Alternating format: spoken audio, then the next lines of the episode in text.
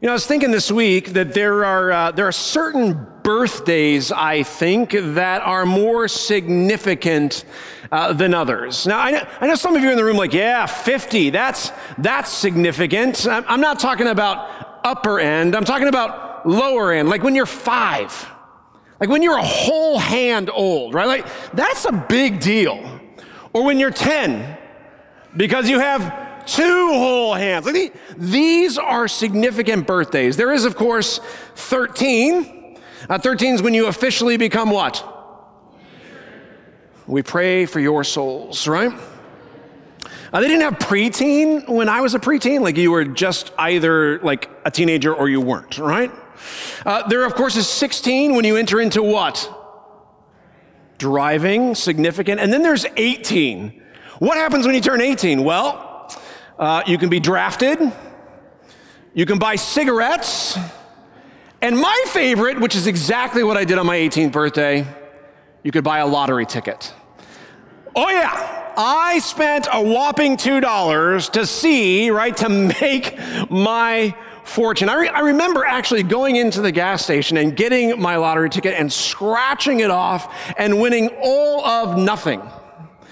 And then I bought a hostess apple pie, right? and then I went home. Uh, man, I don't know if you've heard, uh, but there was a single winning ticket for the Mega Millions jackpot.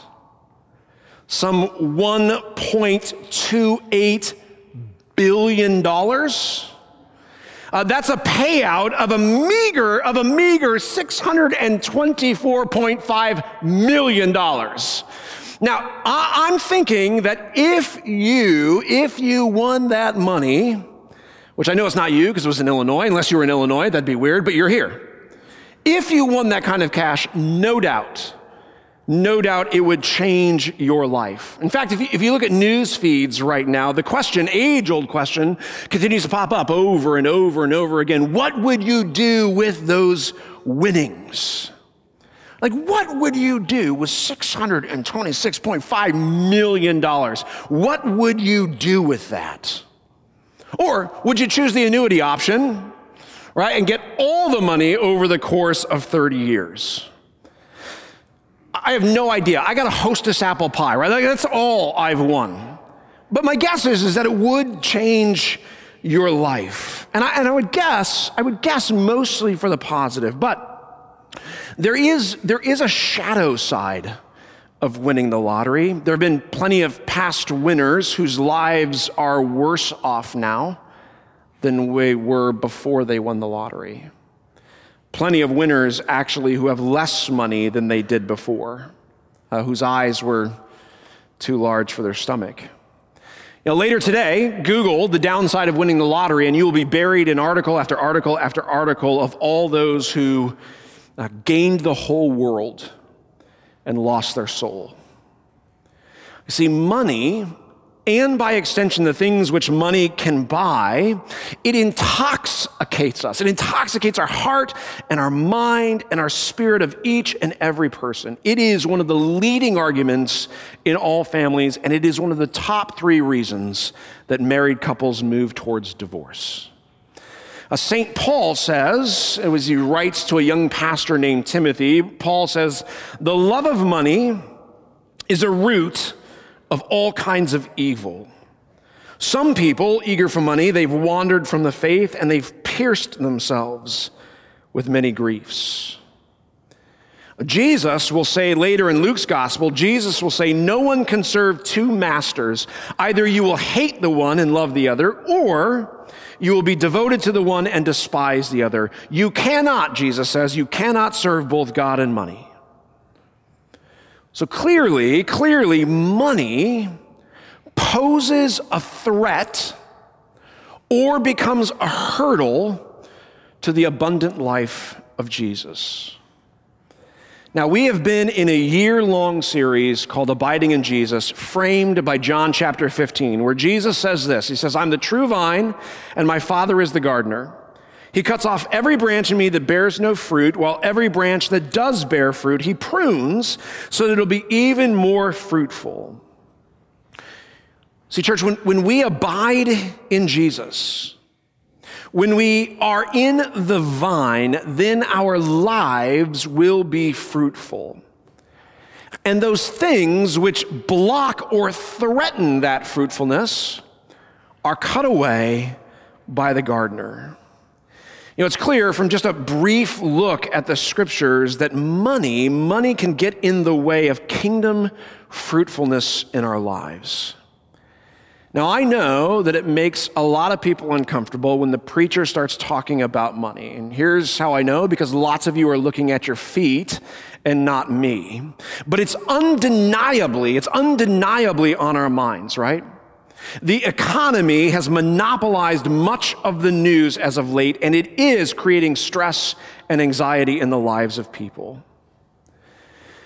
Today, we're not going to talk so much about a worldly economy, but we are going to talk about a kingdom economy and what it means to live as a disciple of Jesus and how it is we need to posture our hearts towards money and possessions. So let's get into it. We're going to get into it. Luke chapter 12, verse 13. You'll want a Bible. There's paper versions, analog versions there in the pew you can use. You can use a digital version. That's fine too.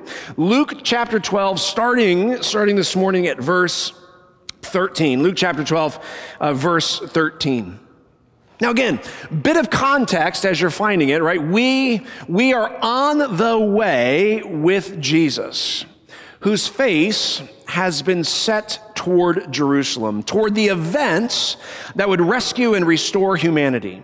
Namely, to the events of suffering, death, and resurrection, so that you and I might be liberated from the captivity of our sin, healed of our brokenness, and set free to proclaim God's favor. Now, here at the beginning of Luke chapter 12, Luke writes that thousands of people have gathered. In fact, there are so many people that at the beginning of chapter 12, Luke notes that they were literally trampling on one another. So, as Jesus, like this, this kind of Jesus mosh pit is sort of clamoring for space to hear Jesus, Jesus leans over to his disciples and he says to them, Beware of the leaven of the Pharisees, which is hypocrisy. Now, a couple things, a couple quick things. Leaven, uh, leaven is the substance that makes a dough rise, right? It eats sugars and produces CO2, uh, creating a risen loaf. And it takes very little leaven in a huge mound of dough to get a rise a little bit goes a long way. Or, or another way to say this is a little bit can transform or modify the whole. So, what is Jesus saying? He's saying that which transforms your life, that modifies your living, Jesus says, is hypocrisy. Hypocrisy, even a little bit of it, will modify you. It'll transform you. Now, what is hypocrisy? Big word. Hypocrisy is basically when the inside and the outside don't match. When there is a disconnect between our internal belief and our external behavior. Right? When the insides and the outsides don't match. When there's a disconnect between that internal belief and our external behavior.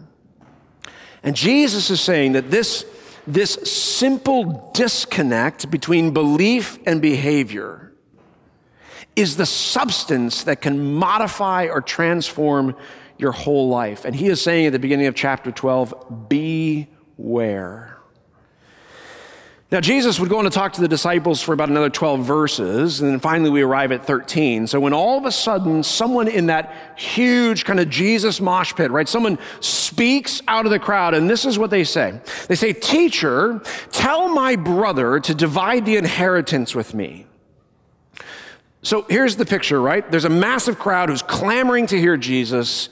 Jesus is teaching the disciples in a pointed way, but probably in a way that uh, the crowds could hear him as well. And some random dude, literally out of the crowd, demands, listen, demands that Jesus divide the inheritance.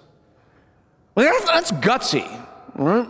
Now, in, in fairness, it is, it is commonplace at the time of Jesus for people to seek the wisdom of a rabbi who can and will interpret the things of the Torah.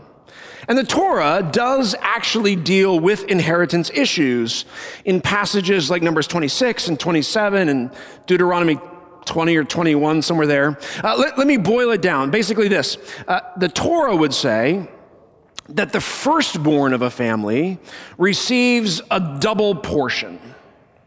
So, in this case, let, let's assume for argument's sake that there are two brothers. The oldest brother, the oldest brother, of course, gets two thirds of the inheritance, and the younger brother gets one third.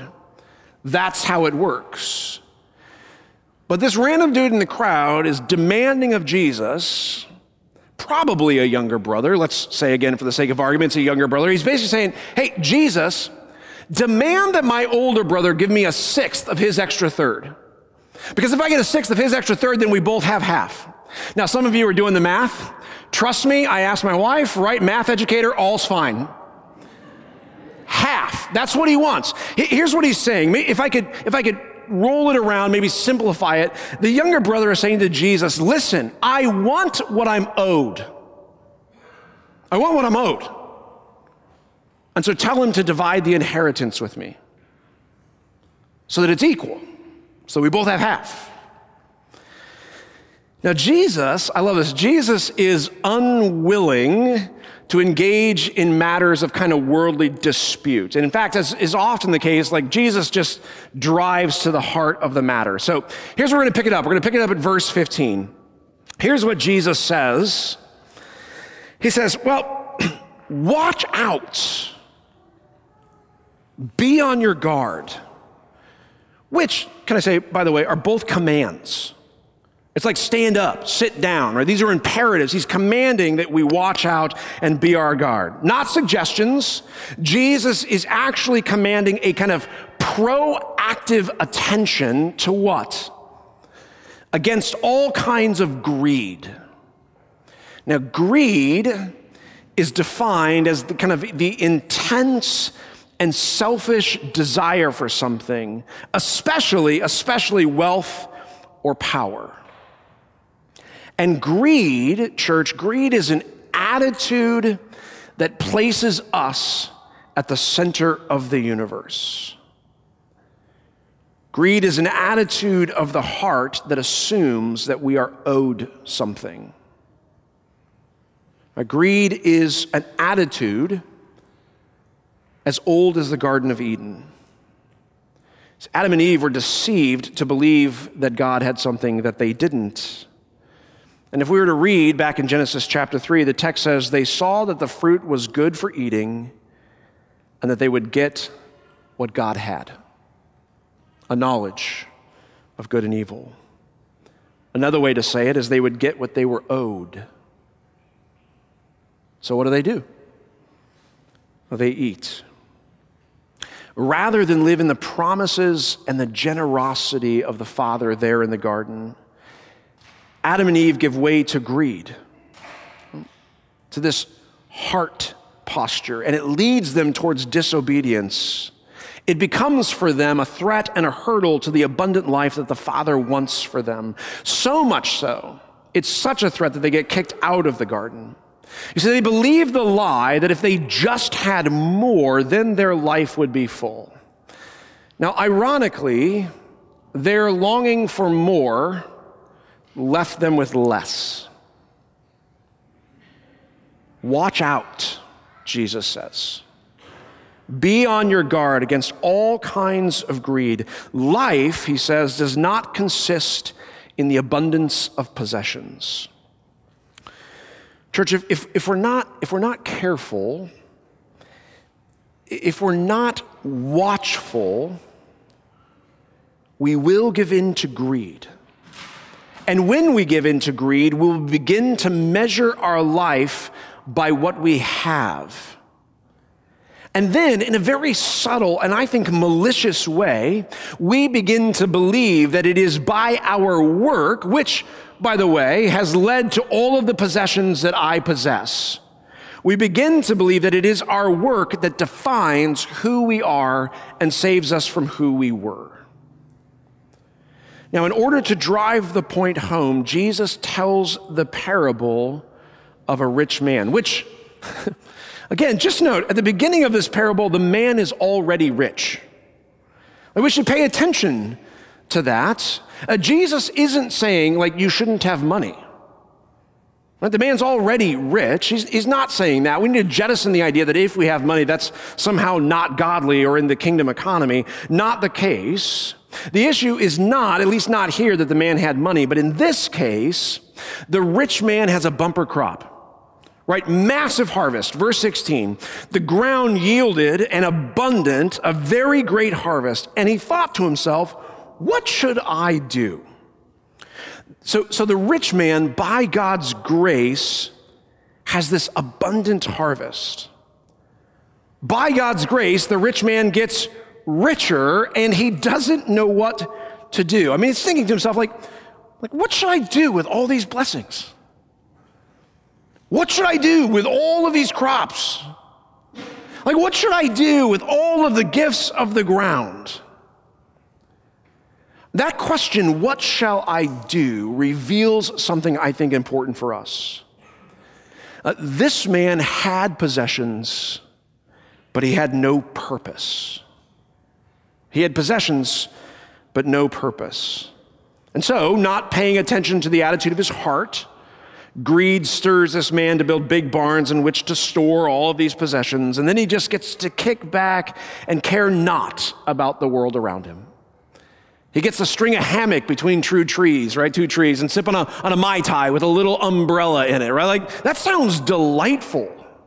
That sounds, um, honestly, that sounds amazing. And God says he's a fool.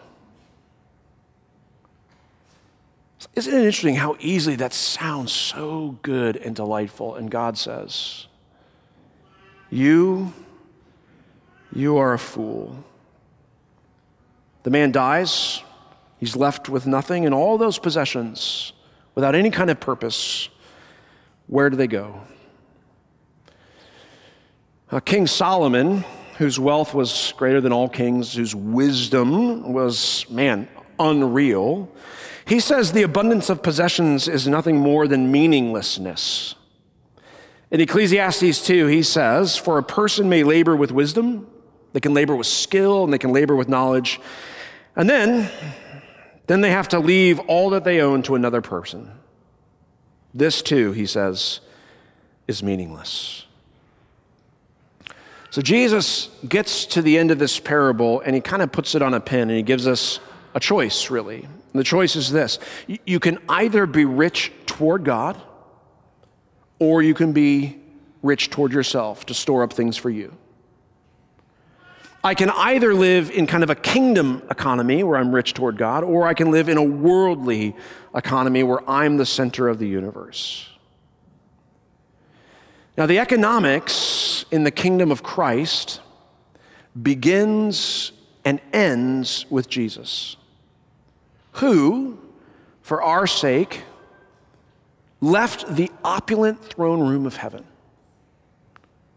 who left all of the possessions in the entirety of the known universe. He left all of that, put it all aside to take on flesh and to dwell in our midst. Paul says in 2 Corinthians 8, we heard this earlier, for you know the grace of our Lord Jesus Christ, that though he was rich, yet for our sake he became poor, so that through his poverty we might become rich. See, kingdom economics begins in Jesus, who would give his very life so that you and I can have one. Kingdom economics sees the Savior of the world breathing his last on a rough hewn piece of wood there on the outskirts of Jerusalem. And by, by all purposes, looking at the cross, that seems like loss. And yet, for those of us in Christ, that is the power of God unto salvation. What the world sees as loss, we as Christians see as gain. Kingdom economics is rooted in generosity the giving of one's time, possessions, and yes, very life for the sake of others. And all of this, all of this is seen in Jesus' posture toward you and me, toward all of humanity. For those of us who've grown up in and around the church, I think sometimes we forget that Jesus didn't have to leave heaven. He, he didn't have to come, but motivated out of love and for a real desire that you would have abundant life, he would give his own. So that you and I could be liberated from sin, healed of our brokenness, and set free to proclaim God's favor. I said it at the beginning, bears repeating. This is a year long series framed by John 15, where Jesus says, I'm the vine, you're the branches. I'm the vine, and my Father is the gardener. And every branch in me that doesn't bear fruit, he's going to cut away. And every branch that does bear fruit, he's going to prune so that it will bear more fruit. Friends, as, as we abide in the vine, as we rest in Jesus, those same kingdom economics which Jesus lived and modeled for you and me will become our own economics.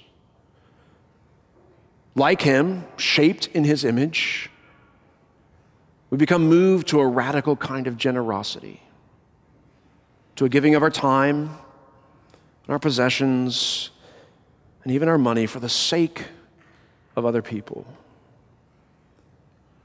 for the message of the gospel, so that others might come to faith. What does that begin to look like? Well, I remember, this is, man, three years ago, I think when I was, I was first here.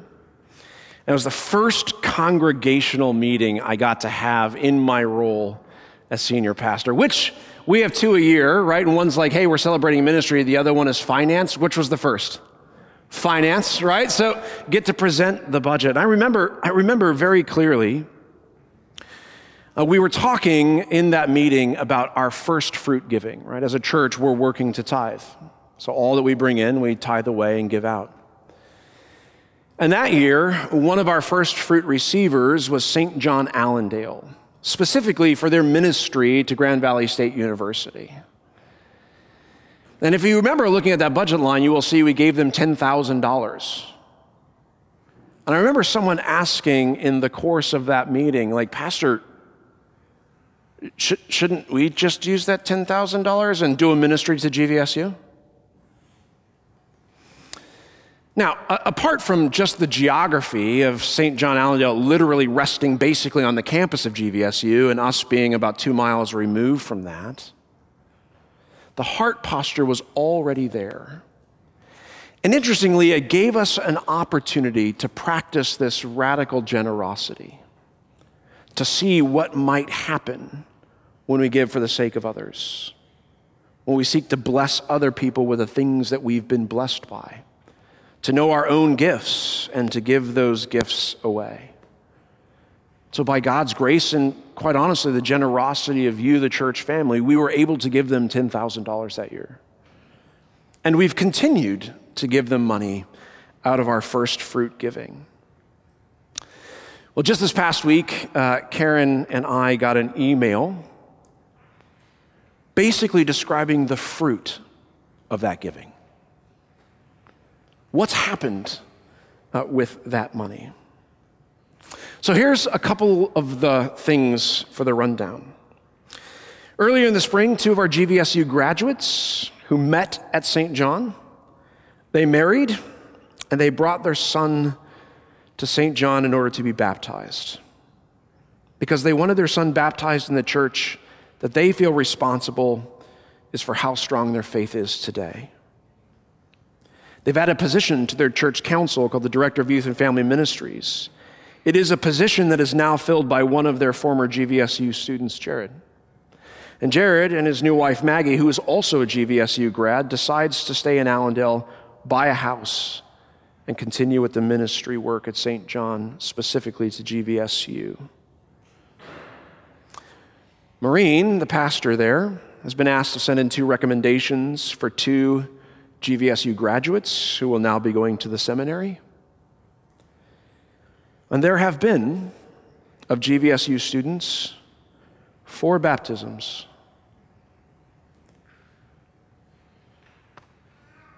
This is the fruit, church. It's incredible fruit. Incredible fruit. But she makes clear, and Pastor Serches makes clear, that it's not possible apart from the generosity of the saints at Holy Cross Lutheran Church.